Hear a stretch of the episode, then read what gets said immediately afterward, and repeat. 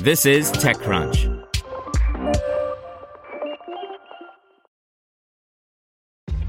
This episode is brought to you by ShipStation. You know, some things take a lot of work, like sending little robots to far off distant planets. And just as that's challenging, so too is running a successful e commerce business, especially when there's so much to do. So I want to introduce you all to ShipStation.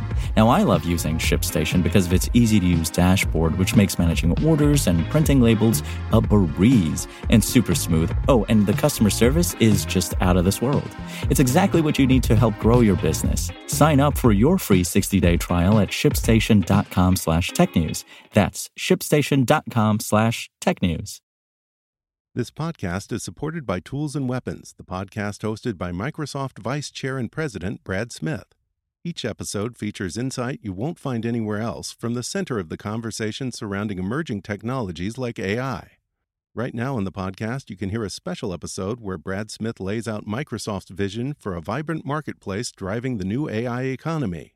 To hear more, follow or subscribe to Tools and Weapons with Brad Smith wherever you get your podcasts. This is TechCrunch. Here's your Daily Crunch. Coming up, Snapchat Plus gets 1 million subscribers. Say goodbye to your Uber rewards. And Porsche goes solar. Snap said today that the company's paid subscription plan, Snapchat Plus, which launched in June, now has more than 1 million users across the globe. The firm also introduced new features like priority replies to celebrities, new post view emoji, Bitmoji backgrounds, and custom app icons to its subscribers. Last month, a report from Sensor Tower noted that Snap already registered $7.3 million in in app revenue within 30 days of the Snapchat Plus launch, with the paid tier estimated to contribute more than $5 million of that sum. The analytics firm said that while the $3.99 monthly plan was a top choice, many folks also opted to get 6 month or 12 month subscriptions priced at $21.99 and $39.99, respectively. Since its launch, the company has also introduced new features for subscribers like access to Snapchat for web. Up next, ride hailing giant Uber is shutting down its free loyalty program, Uber Rewards, so it can focus on its subscription based Uber One membership.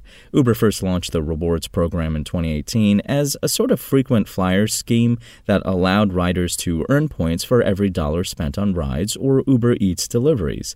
Those points could then be used to get discounts on future riser deliveries.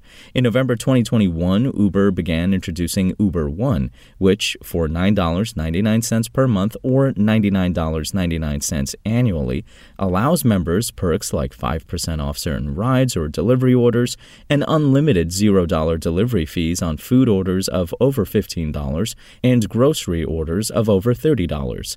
In an email sent to customers that was picked up by The Verge, Uber said users can still earn points via the Legacy Rewards program until the end of August and that they can redeem those points until October 31st.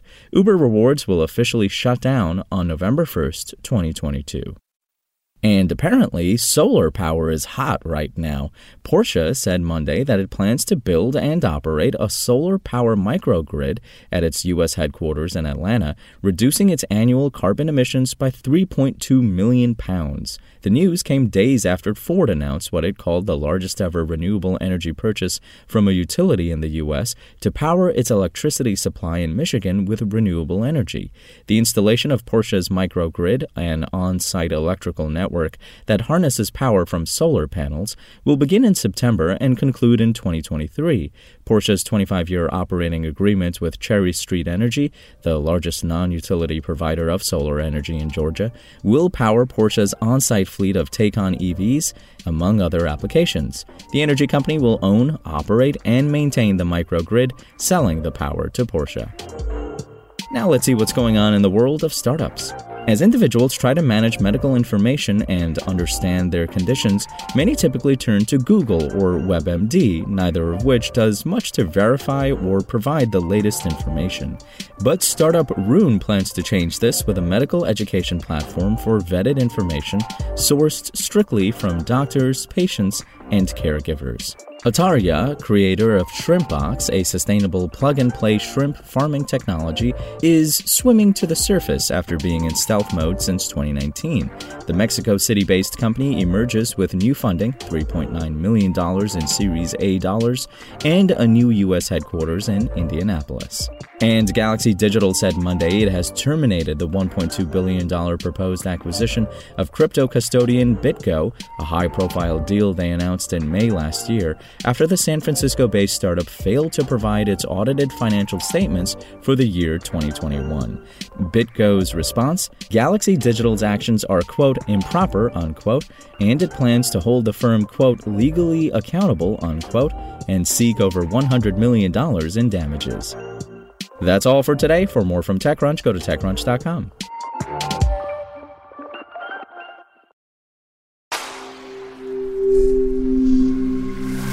SpokenLayer. Want to learn how you can make smarter decisions with your money? Well, I've got the podcast for you. I'm Sean Pyles, and I host NerdWallet's Smart Money Podcast. Our show features our team of nerds, personal finance experts in credit cards, banking, investing, and more. And they'll help you make the most of your money while cutting through the clutter and misinformation in today's world of personal finance. You'll get clarity on strategies to help you build your wealth, invest wisely, shop for financial products, and plan for major life events. Listen to NerdWallet's Smart Money Podcast wherever you get your podcasts.